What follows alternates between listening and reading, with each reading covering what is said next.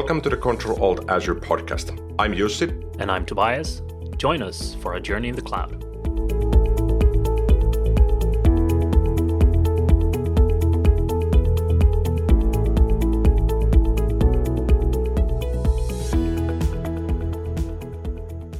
Hey, welcome back to another episode of Control Alt Azure. I am again here with Jussi Roine. What's up? Life is good. I am back from uh, a conference in Prague. That was the uh, European SharePoint Office 365 and Azure conference that took the whole week. It was also the last conference for me of the decade. So I'm happy to be home. How about for you? So for me, I've got the flu, uh, which you might hear on my my slightly broken voice. So there's not much up except for I'm trying to recover as much as I can. And so this episode, I will be feeding you questions uh, about your favorite or our favorite Azure tools for professionals and developers. Uh, but given my voice and my cough, I will let you do most of the talking. So that's pretty much what the show will be about today, huh? Sounds good. Sounds good. Uh, so, one more thing that I've been thinking lately before we get to the actual tools is that uh, back in the day, I think it was about 15, 20 years ago, Bill Gates uh, said ha- that he does a think week. He goes to a remote location, spends a week just reading, like reading actual physical paper books. And I think this was also quite heavily outlined and showed in the, uh, I think it was a net- Netflix documentary on Bill Gates, three episodes. So I've been thinking I need to do something similar, but I don't have a week. So I'm thinking of like a think weekend, two, three days in the summer cabin, even though it's winter, but let's call it a cabin now. And just reading, no Twitter, no Netflix, no internet, just reading books or or stuff from the iPad or Kindle. And I'm not sure when I'm able to do this, but at some point in 2020, this is something that I'll do and, and hope to learn a lot more. Yeah, it sounds good. And also sounds pretty healthy to uh, just get away and be analog for a bit and, you know, resist the urge to open whatever device is pinging in the background and just sit down and read or, yeah, do whatever you do. Exactly. Alrighty, so let's get to the tools. And while I was thinking about the tools, there's obviously a lot of tools when you work with Azure. You could be an IT pro, you could be a developer, perhaps an architect that I often feel that people kind of bundle the IT pro and the developer together in this magical uh, superhero role. Uh, and I know a lot of people have their specific tools they work on, they have their specific workflows. So I went through the tools that I typically use but then I also had a look on tools that I should be perhaps using more. But I tried to avoid uh, listing or mentioning tools that are so specific that unless you're doing this this highly detailed integration from your IoT device to Azure, you would only need that tool on that certain time. So I'm I'm skipping those, even though they are useful for that scenario. Yeah, I mean the the list would be pretty long if if you were to cover all the available tools in all different angles of something that relates to Azure. Uh, so I, I, think it's a good idea to to keep the list in such a sense that these are common tools that we like, but maybe not the most obvious ones like Visual Studio, because if you're developing for Azure, you most likely have that or Visual Studio Code. Yeah, definitely. So let's get started. The the first one that I'm highlighting, let's start with something easy, is azurespeed.com. So it's a website. And once you open it, you can do a bunch of things from there. And, and typically, what you use this for is to verify or check the latency between your current location where you're connected to the internet and the Azure data centers. So, what I do is I open this when I'm visiting a customer just to check that, okay, let's try West Europe or North Europe or France or or Switzerland or something else, let's verify what the latency is. Is there a huge, uh, huge uh, discrepancy in what I'm expecting it to be? Or is there something that changed recently? So Western Europe might be 50 milliseconds for me, North Europe would be 65, but sometimes it would be the other way around. So perhaps I'm thinking, let's deploy to North Europe. Even though that 15 milliseconds is not something that that dictates everything, it gives a quite clear indication for me on what's fast, what's slow, what's remote, what's close enough for me. And obviously, if you're based in the Netherlands or in Ireland or the UK or some country that has an Azure data center locally available, the choice is quite clear. But coming from Finland, for me and Tobias, you're from Sweden, you still don't have a data center like we don't have an Azure data center. Then we kind of have to choose, even though we have our our, our pre- preferences that we, we differ, normally would like to use. Yeah. So I mean, so this is AzureSpeed.com, and I mean, it sounds kind of similar to the idea that was announced at uh, the Ignite conference, which is the Azure Internet Analyzer, where you can pretty much deploy your existing web apps. So that's a bit more advanced, I guess, where you can deploy your existing web apps um, to see the latency on your existing app. So when when you launch your apps, which is today hosted uh, wherever you have them hosted, they're also connecting back from your client to the actual Azure data center to measure latency. So it's also a way for uh, if you're moving to the cloud to understand which data center might be the best one for you and also if there's any bottlenecks with that communication so a lot of time i hear people go to azure and they expect everything to be super quick because you know that's the story you're telling. But when they land in azure something is taking way too long because maybe there's one component that could not communicate properly or whatever it is that delays things. Uh, so it sounds like a lightweight version of that. So if you just need to go to a client site or if you are at a specific location and you want to test what is the best data center for me, then AzureSpeed.com is the way to go, right? Yeah, and the Azure Internet Analyzer that you mentioned, um, at the time of recording this episode, that's still in private preview. So I requested access to that one. Hopefully, I'll get the access someday soon, and and I get to try out that service my impression is the same. It's a solution for for measuring latency and trying to figure out uh, possible bottlenecks between your services and other services, including Azure services as well. And, and, and you can build that so that it's, it's doing constant tracking and telemetry. And then, then you can figure out what really happened. Yeah. All right. Cool. So, what else is on the list? Uh, what else is on the list? Uh, obviously, we have to mention Azure Pricing Calculator. It's it's somewhat boring in the sense that you open the website, it gives you all the services, all the prices, and you can calculate how much you're you're planning on paying for your services. But I use this as a kind of starting point when I'm figuring out what sort of an architecture I'm planning on building. So I start with this two VMs, a couple of storage accounts, a couple of logic apps, a couple of Azure SQL databases, and whatnot. And it gives me a rough total that per month it would cost me maybe 200 euro. And then I can build from there. I can figure out if I want to go with premium SSDs for the VM or the standard SSDs or the old, old HDDs, or if I want to scale something up or down and and I can kind of keep in my head the the rough cost for the solution that that it requires to operate the solution.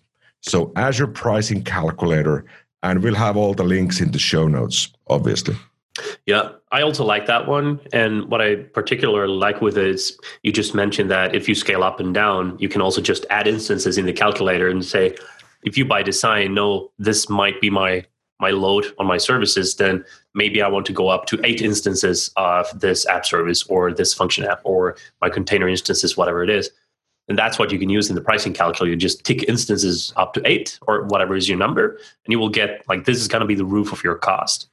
Um, but don't neglect putting in things like the storage account and key vaults, even though most of those transactions are pretty cheap. When you get to a certain point, you know that will also start costing money. Or if you do uh, cross data center queries like with storage accounts if you if your service like a function app or aci container whatever it is is hosted in west europe and your storage account is in west europe there's no transactional cost to access that data. But if the data uh, location is different from the actual services requesting the data, or if you're requesting it from your own home office or your work office, which is not an Azure data center in the same region, you also have a transactional cost. So it's important not to neglect uh, that because I've seen cases where you go and you add your main services, but you don't take into account that the data might be in different locations. If you have a multi-geo setup, then transactional costs will be hitting you, and that can be pretty substantial if you don't don't design that properly. So that's just a, a small tip related to to cost in the in the calculator. And this is also especially relevant if you're uh, building solutions relying on virtual machines, because oftentimes you want to make a disaster recovery setup. If something fails in West Europe, let's fail over to North Europe. And suddenly half of your VMs will be running in North Europe, They're running well though, but they might rely on resources in West Europe or someplace else. The, the other thing here with the Azure pricing calculator is that I've been helping out um, customers every now and then on figuring out what to build on top of Azure and who should be building it. So they might interview 10 Microsoft partners. And as part of that process, we ask those partners to build their pricing model using the Azure pricing calculator and share that link. So there's a share button and it generates a unique link. And, and we ask them that please uh, map out your your services and resources in Azure. You don't need to build this fancy looking diagram in PowerPoint or Visio. It's enough if, if you just list whatever you're planning on running and give us that pricing calculator link. So we see how you're thinking and approaching the costs here as well. And too often, you see somebody just adding services that might add a lot of extra cost, even though they might be useful, but they are not requested. And the price goes from 200 euro to to 2700 euro a month.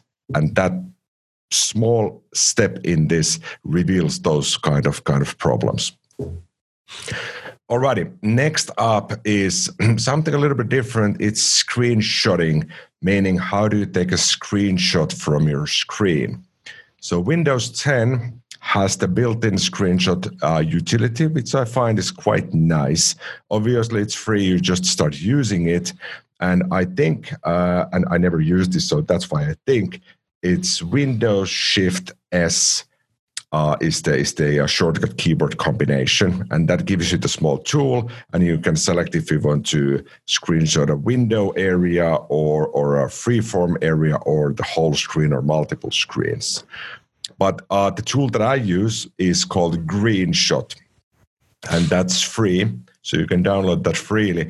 And why I prefer using this is that it has predefined controls. So I typically map screenshot to uh, a button on my keyboard, and I, I typically like to use the print screen key because it's there and you don't really print anything anymore. So I, I press print screen and it gives me a small magnifier and a small cursor and, and I can draw an area I'd like to screenshot. And once I'm done with this, it opens a small image editor so that I can obfuscate something from that screenshot.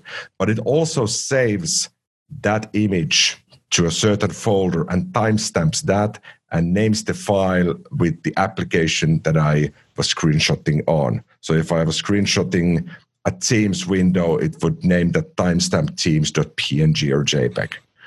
So yep. this is this is something that I use quite a bit, and often if I need to go back in time, I've got one folder with timestamped screenshots, and I can easily find something from two months ago. Yeah, it sounds similar to what I use, which is uh, Snagit from TechSmith. So that's a licensed product, uh, but I also use Camtasia, which is a video editing, and, and they're screenshot tool is called Snagit. It has also this rectangular area or even scrolling. Uh, so if you have a website that is very long and you want to grab a single screenshot of it, you can say uh, vertical screenshotting or scrolling screenshotting, whatever it's called. You tick that, and it will automatically scroll the entire window for you and screenshot that as one picture. So that's pretty convenient.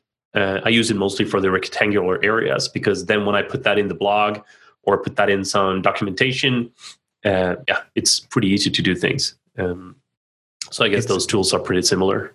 Yeah, they're small tools, but you need to have these sort of tools readily available whenever you need them so that it's not stopping whatever you're doing for work. So, next up, uh, Windows Terminal. And this was uh, announced um, in mid 2019, I think during a build conference. They, they made this uh, great looking trailer video on Windows Terminal. Perhaps it was called Microsoft Terminal at the time. And it's now available in preview from uh, Windows Store. So on Windows 10, you open Store, search for Windows Terminal. You can easily download that. You don't have to compile it yourself anymore. And it also auto updates through the store now. And the thing I like about Windows Terminal, even though I know there's a lot of different shells and terminals that you can use, Tobias, I remember you mentioning uh, Cmder. Perhaps yep. it was you or somebody else. Else, we had a chat uh, earlier on who mentioned that Cmder is something they really prefer using. Yep, yeah. Um, I love Cmder, and it also has all these native integrations with like GitHub and or with Git uh, so you can run that. And from Cmder, I can also run my PowerShells. But also, it, it remembers my full history of the commands I've executed. I can have multiple tabs, and if you fancy, you can also have semi-transparent window if you know if that's a thing that you like. Um, for me, though, the powerful thing with that is I can super easily create aliases with multiple batched commands. So, because I have many uh, Azure subscriptions, I have you know an abundance of them where I have separation of test, uh, production, staging, my personal. I think I have five personal Azure subscriptions, something like this, uh, that I try out different things in and isolate things. And using Cmder, I can set up aliases which uh, changes subscription because I'm already I've already signed in with my account, and I can change subscription, set this one subscription as the default, and then execute whatever command I want um, like listing the resources or listing the firewalls, whatever it is. That's super simple to do. Uh, you type alias equals, and then whatever the command is going to be. Um, so I have like AC Toby that goes to my personal Azure subscription and lists the resources and the remaining costs or the remaining credits I have. That's it. And so whatever like daily things you do, um, that's my go-to tool, Cmder, always with aliases to yeah, make things simple for myself. Sounds convenient, definitely. And with Windows Terminal, uh, you can host uh, your terminals in, in tabs. So one tab could, could have the classic command prompt, another could be hosting PowerShell, and the third one could be hosting, hosting uh, Azure Cloud Shell, meaning that you get to run Azure CLI, which is yet another tool.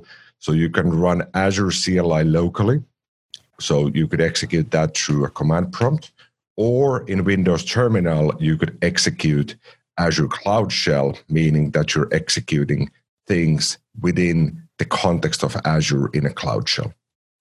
All right. Yeah, cool. Because I've, I've used the Azure CLI um, quite a lot, and I I had to install it. But so if you use the Windows Terminal, you don't have to install the Azure CLI SDK or uh, or the runtime, or can you like natively connect to that, or do you still have to install something? Uh, it natively connects to Azure Cloud Shell. So it gets an instance of the Cloud Shell from Azure. Once you open it first, it asks uh, you to authenticate against Azure. And mm-hmm. if you have multiple subscriptions, it, it will ask what the default one would be that, that you would want to work with. You select that one, it spins up the Azure Cloud Shell. So it's exactly the same on what you run in Azure Portal but now you can have it that in a native Windows app. Very nice. And another one is curl, meaning command line URLs. Uh, so you can execute HTTP uh, actions, HTTP gets posts and whatnot from the command line. And that's now built in with Windows 10. I think it was 1809 built. I could remember this incorrectly, but about a year ago, we got curl, SSH, and similar classic tools as, as uh, uh, natively available in Windows 10. So I use this quite a bit when I quickly need to look into something. I don't want to spin up a browser. I don't want to touch the mouse. I've got my hands on the keyboard. I've got a command prompt or Windows terminal open already. So I, I simply do curl uh, and a URL, and it spins everything back to me uh, as text. And one thing that I use this often is that I'm with a customer. I might be connected to one of their servers or, or using my own laptop to connect to their network. And we need to modify firewall rules. And, and what I typically ask the customer is that what's your public facing IP address or addresses? And it always takes 20 minutes for somebody to dig that up. And what I do is curl ipecho.net slash plain and that simply spits back your current public IP address. Obviously, you need to be connected to the network that, that you plan on on firewalling, but that typically is the case. So you quickly get that IP address as well. Yeah, I, I use this tool also a lot for development purposes and, and trying things out quickly. Like, do I get the correct bearer token in my APIs? Do I can I pass a request with a bearer token and be authenticated and authorized? Uh, yeah, very quick tests can be done with that, and and that also relates to another tool, uh, which is Postman, which is also uh, a very good tool for post request, get request, like any type of web web requests, being able to modify headers and all this stuff. And this is a tool you have uh, used as well? Yeah, I use Postman whenever I'm working with APIs that I'm not that familiar with and and I anticipate there's going to be problems. So I fire up Postman, and now uh, with Postman you have the capability of creating collections. So I, I, can have a collection to talk with this bunch of APIs and a different collection to talk with a different set of APIs, and it will store all the settings in that collection. Uh, one one API I was heavily relying on Postman was when I tried to build something around the Tesla API. So the Tesla cars have an API and, and you can talk back to your car. And I wanted to build a, a wrapper around that API so that I could remotely from command line say, what's the location of the car and, and what's the speed and how much battery does it have left? And it, it, it would neatly print that out back to me on the command line. So instead of doing curl and trying to memorize all the different API verbs, I could simply do Postman collection and figure out how it works and then capture that in my console application that I later built.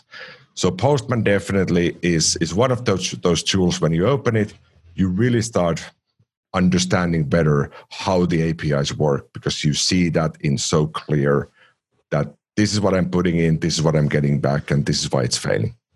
Yeah, and you can also apologies. You can also uh, go between the raw, the JSON results. If it's an XML result, you can see the headers specifically. If you're looking for authorization headers, you can quickly find them. If you're doing requests, you can put in the headers and you can modify them and the content types. And like all of this is a lot easier with this UI than it is with with curl. Um, I also like this with the collections, and you can save your session. You can sign in from a different machine and access your uh, your recent sessions, you you can pick up where you left off. Because one thing I realized, you know, being in development for so many years is I don't learn an API and then I remember every part of it. You know, that's not just possible because you work with so many different things. So with Postman, this is pretty good with the collections that you mentioned that I, I can create my collections for different services. And then I have my baseline API calls in there and they're saved. I even have like two or three year old um, requests that I have now put into to collections because I finally figured out exactly how I want to make those requests. But it took some while to figure that out. So instead of refiguring it out later, I just put them in there and I can quickly verify if they still work or something changed on the server side. So I can just go in there. Okay, it was about Azure App Services. I want to do whatever it is. Hit this, uh, do the request, and if you get the success result back, you're good. Uh, but things does change in the cloud. So a lot of times it doesn't come back good because something has changed, or maybe the result set is is looking quite different. Um, but you know that's the nature of of the cloud. You got to stay on top of it, and Postman is a good way of doing that. Definitely, and obviously we have Fiddler as well. And I, would say Fiddler is a bit more raw in the sense that that you want to trap the traffic, click on a single a single set of packages and say, okay, I, I need to know what went out, what came in, but it also reveals uh, content like your bearer tokens against your APIs. Postman is more graphical and and it's more, I'd say, on building something and Fiddler is more about troubleshooting. Why isn't it going through? What's what's not uh, responding to me when i'm doing this and this call? Alrighty so the next one is called azure charts so you can find that at azurecharts.com and it's called azure heat map. And this is a service built by alexei polkovnikov. I think he works for microsoft. And and it has a lot of functionality. The, the base view gives you a heat map on which Azure updates have been uh, deployed to which Azure services. So, depending on how bright and how in the top that service is, you know that a certain service like Azure Security Center or SQL databases, they've been re- receiving a lot of updates lately. But you might have something in the bottom and I'm just looking at it, there's Azure Scheduler and Azure Automation. They are in the bottom a bit more dark and not receiving any recent updates. So this is the base view, but there's there's like eight or seven different views on on how you can go through what's happening in Azure as well as how do I better understand what services do I have in Azure. Yeah, I really like that. I, I go there maybe once a week, so not too often, but still regularly enough for for that to be a uh, an important tool to mention or an important resource to mention. Because uh, I can go there, just like you say, you can you can see what's going on lately. Because uh, I mean, there's so many announcements coming out of Microsoft every single day. It's very hard to keep up. But if you know that in your solution stack you use these services, maybe your your core components consist of 10 different core services that are super important to you, uh, including security center, including app services, including storage accounts or whatever it is. You can keep an eye on there. And if something lights up real high up, you can see that, okay, did receive a bunch of updates recently. Take a look what that is, because maybe it's something you have a benefit of in your solution. Uh, or it's something that in the security center, when they release new updates, maybe there's new compliance checks, and maybe this is something you want to implement. Um, so it's a pretty cool way, a visual way to stay up to date with what's going on for resources that you're interested in. Um, first time I opened it, I saw everything and I went through every one of them, like what's going on in here, what's going on in here. And I learned a lot about things I had no idea about. But in the end, I use it for you know my my own purposes. I know what we are running in production. I know what we're running in development, and I know what we're um, doing in preview. So I can focus on those things and I take a look what is going on, what has recently been announced and released. And this is pretty cool. So that's a great tip. By default, it has a normal mode, so everything is 2D. But then there's a 3D mode. You click on that, uh, it, it transform the, the different blocks of services in 3D, and it gives you a little bit different overview on, on what's happening in Azure. I really like the service. I, I hope it remains available in the future as well. And everything is better in 3D, right? Yeah, yeah. All I need is the mixed reality glasses now, and I'm set for for good. Uh, okay, next one is uh, Azure Storage Explorer. And this is something that's been a, around for quite some time, but I think it was uh, renewed maybe two years ago. And it allows you to uh, go through your Azure storage accounts just like they would be local disks. So it's a bit like what File Explorer is in Windows, but this is for Azure Storage. You install it locally, you connect to your storage account uh, with the um, with the primary or secondary key, and then it allows you to upload, download, modify files, or just browse what's there. Set permissions on containers. Um, highly useful, and also it's super fast if you need to move a bunch of files to Azure or backup files from Azure without needing to use the Azure portal or creating your own script for doing this. Yep. And that's also a great mention. I've used this for many years and it has had different incarnations. Uh, I think the the one I'm running now, the one officially from Microsoft, there was different storage explorers in the past that you know individuals in the community built, but now this one is from Microsoft, and I think it's Electron based, if I'm not mistaken. Because also, if you go to portal.azure.com, and you go to your storage account, you have a preview feature called Storage Explorer, which is the same one. So you can actually, from the Azure portal, also go and browse your queues and what's in them, browse your tables, browse your blob data. Because in the past, you could only see that you have tables and these are the names, but you couldn't actually look at the data. Then you had to run PowerShell or CLI or code or use a storage explorer like this one. Um, so I use it every day. I also have it installed on my machine. You can connect to storage accounts either using a, a SAS token or a connection string or uh, just by signing into your Azure account. So it's pretty convenient. Uh, I would obviously recommend that you don't sign into your production accounts uh, unless you know what that means. Because if you sign in there, your Windows machine is later going to be signed into production. So if you go into Visual Studio and you hit F5 and you're not aware of what changes you've done because you signed into a new account, your Visual Studio might target production, right? And this has happened in the past um, in a variety of um, instances that I have taken part of. And it's not fun. So just be careful if you sign in. Just know that if you sign into production, just understand what that means that your machine will be authenticated to your production account. So if you go back to your CLI or if you go back to Visual Studio, it might also be able to connect your production. So that's important to understand. We had a fun problem about four years ago already. Uh, I was helping out with a friend on building a public facing website in Azure. And we had some challenges, I think, with the SSL, SSL certificate at the time. And I asked a um, colleague of mine at work to maybe have a look, quick look at it because he really knew security and SSL. So he went in, he fixed everything. That was it. A month later, my friend calls me and says, "You see, the website is is not responding." I'm like, "Oh, it's maybe something with the web app or or the the budgets of the subscription or something." So I log into the subscription. I still had access there, and the web app is gone. It's not there anymore and there's nothing in the logs either. I'm like, okay, something something is not right.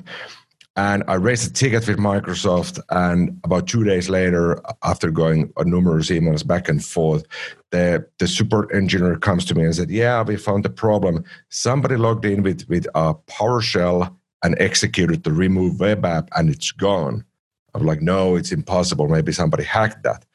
So my team member had forgotten that he was still logged in and he was demoing in classroom how to delete um, a test web app and accidentally you're logged into the incorrect subscription you remove the web app oh, man. it's gone i mean so from one angle it's good that it was a web app and not a storage account because a web app you can set that up and you still have the data obviously yep. if it's decoupled which it usually is if you delete the storage account it's gone right so and that brings me to actually another tool uh, AzCopy that I use for backing up my storage accounts.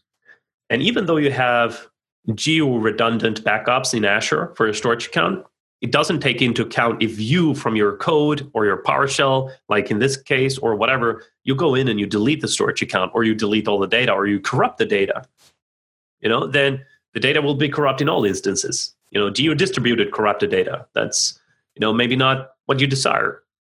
So what I do with with this tool, AzCopy, it's a command line tool, which is also actually integrated into Storage Explorer now. So if you're uploading big files and a lot of data, you can use the Storage Explorer, which then relies on AzCopy, which is super uh, convenient and, and actually pretty fast to upload files. Uh, but if you use AzCopy standalone, which I do in my PowerShells and my build pipelines, I can also back up my storage accounts and depending on the size of those storage accounts, you can back it up to zip file and password protect that, or you can back it up to a different storage account, which is in a different data center, even a different subscription, which I recommend, um, that is totally decoupled from all permissions and whatever you have in, in the current one. Uh, so it's it's a nice way to do that, but I wish there were like a button in the storage account. Maybe it will be there uh, someday where I can just say, take this entire storage account on a schedule every day at 2 o'clock p.m., take the entire storage account and copy to a new storage account in this subscription using this access key. And that's what I would like, but that's pretty much what I do with AzCopy.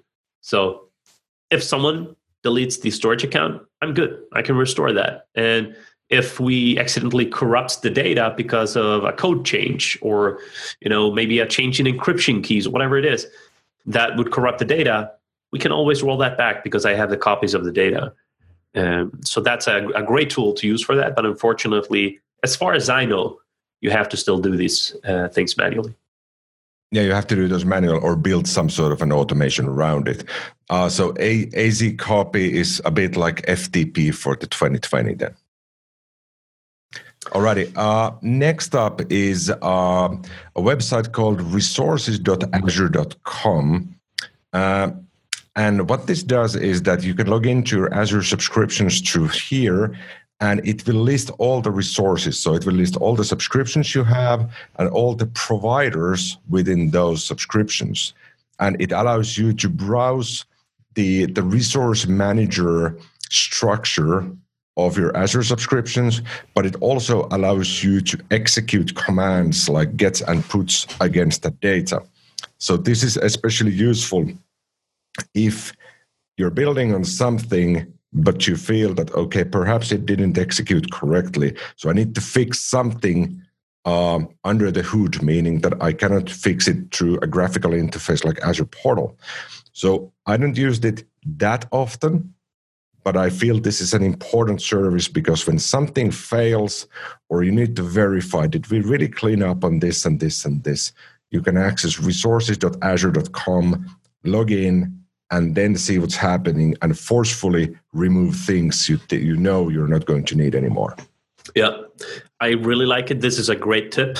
Uh, so to reiterate the, the address, it's resources.azure.com. Um, I use this a lot, and I know pretty much this inside out. And I started using it years ago when I tried to understand uh, how the ARM or the Azure Resource Manager templates work, because I couldn't figure things out. And the template was supposed to work, but it didn't work, and the API version was incorrect, and whatever. It was always something that didn't work, and it was not documented when I started doing that because it was pretty new uh, with all the ARM, ARM templates and this stuff.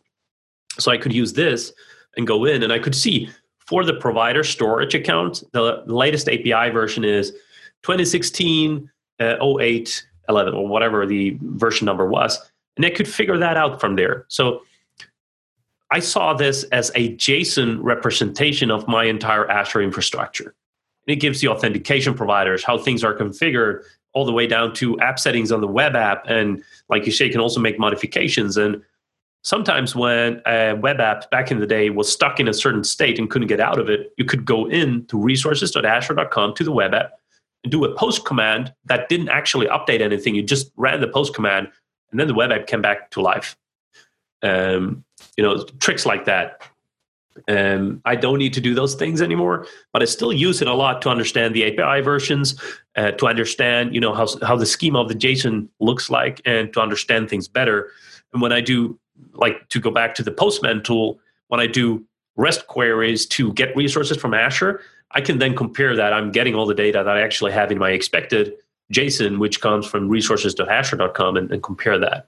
So that's a great tip. I use it a lot as a developer. I also use it a lot when I need to just review the infrastructure and understand, uh, you know, what goes where, what things do I have. Um, but especially if you're a developer, it's a super powerful way to get insights into how things look and like kind of the JSON representation of the data model and how um, the API versions when you do ARM template development looks like.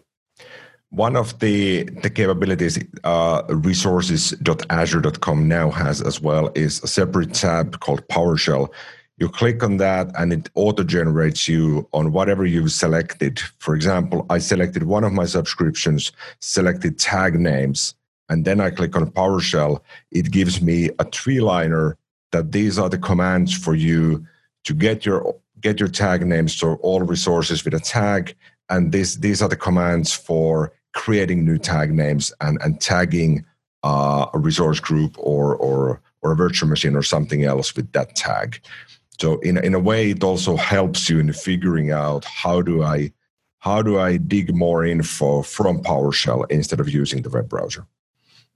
All right, moving on. Azure Portal app, and this is a Windows-based app that you can get from the store. I think you can also download it from Azure Portal itself. And once you install this, it will host the Azure Portal application locally for you. So you get a bit of benefit from caching and I generally feel this is a bit more faster at times than simply using portal.azure.com. Yep. I, I wrote a blog post about this uh, a while back, and it's been wildly popular since. Um, and I claim that it's pretty much three times faster than running the the Azure portal, whatever browser I use, and it still holds true to that. It is super duper fast, and I don't know if it's caching or if like all the resources are downloaded in the app and you just make native requests and and like everything else is already there. I don't know how they do it, but it's fast. Maybe it's just the overhead of all the browsers, um, but I like it. Um, though when I use it, there's no multi-user support. Uh, maybe that is coming. I don't know. Um, but I actually found this app by mistake because I was using IE Internet Explorer for testing because there were some customers requesting IE to work with a certain solution. So I used that, went into the Azure portal, and I was presented with a dialog saying, "Hey, we can see that you're using IE, and this experience might not be the best for you because you know it's IE." And they they use some nicer words for that but they said, you know, in, in instead of having a broken experience, use this app, and I could download it. So that's how I found it. And when I tried it out, it was wow, pretty fast. But it would be nice to have like tabs, so you could have different user accounts signed in. So if I have uh, test one, test two, and dev subscriptions, I could have them all there in different tabs and just run through them and play around with them.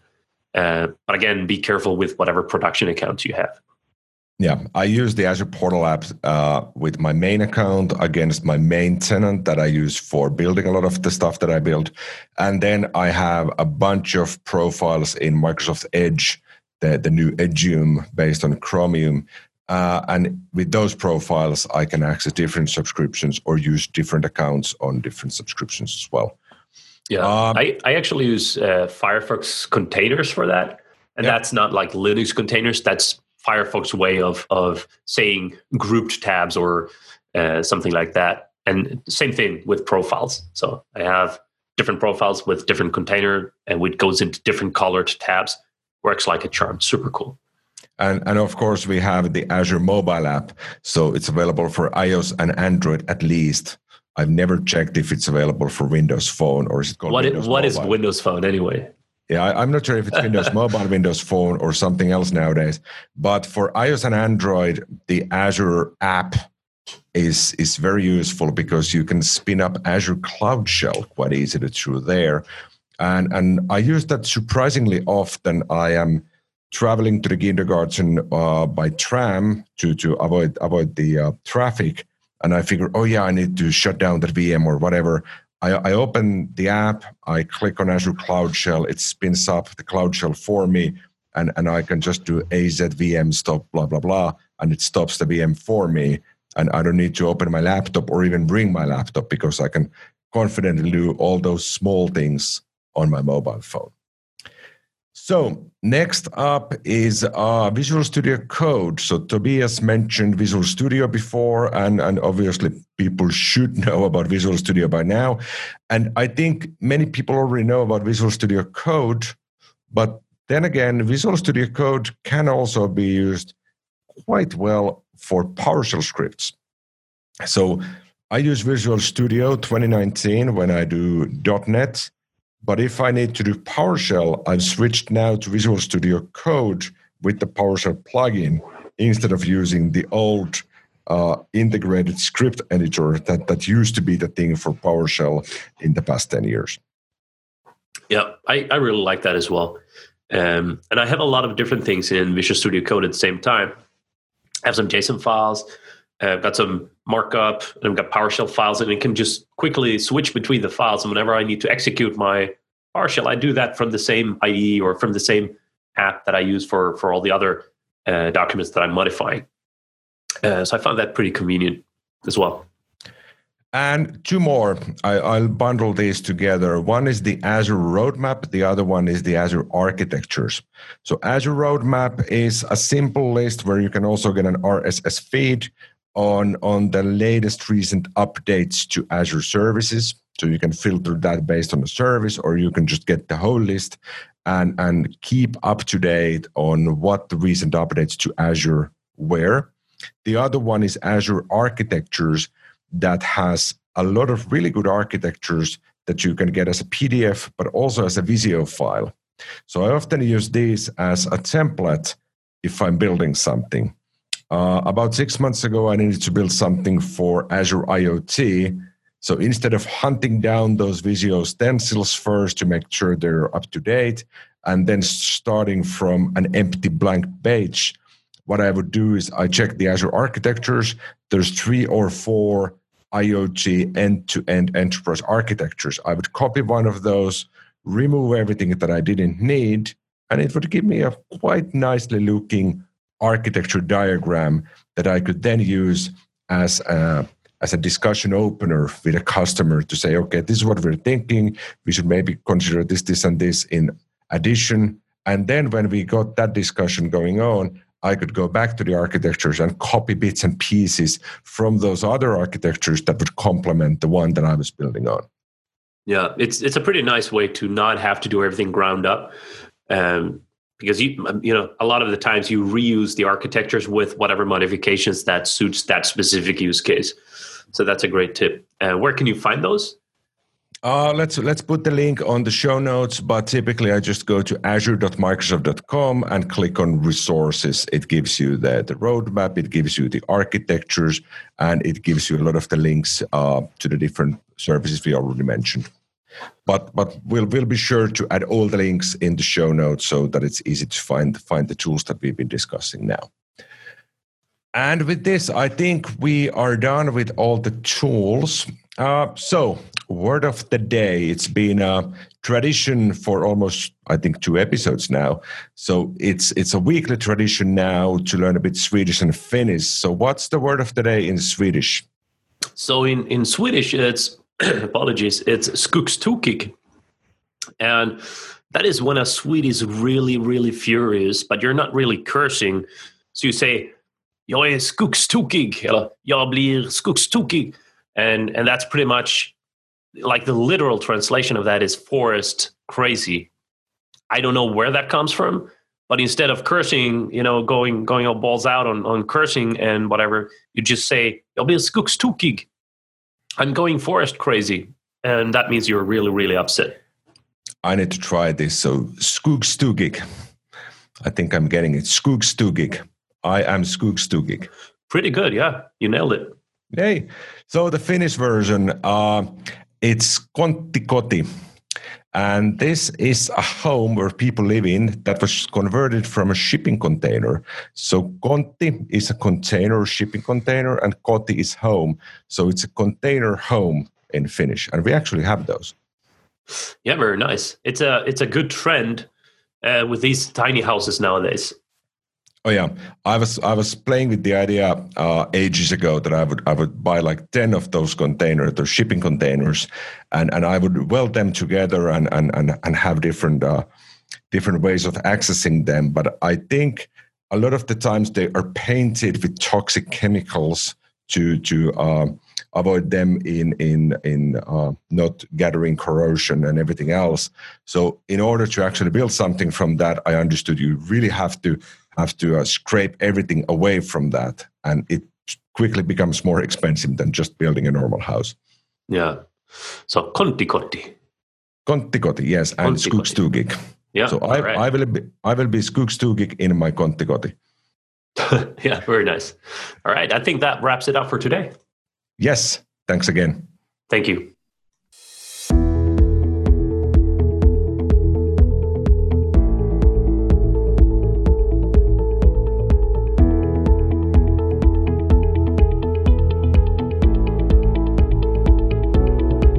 Thank you for tuning in to the Control Alt Azure podcast. Find out more and read the show notes on controlaltazure.com. Stay tuned.